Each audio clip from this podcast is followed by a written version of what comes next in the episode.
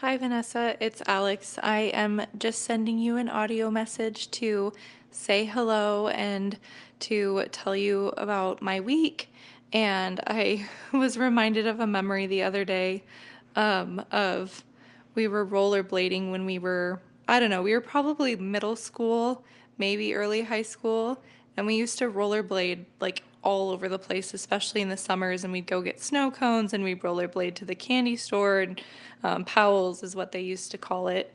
Now it's Cravens, which is silly because Powell's is better, but I'm biased, of course. And anyways, we were rollerblading whoever knows where. And this car full of attractive boys drove by and they I don't know if they yelled at us or whistled at us, but we waved at them.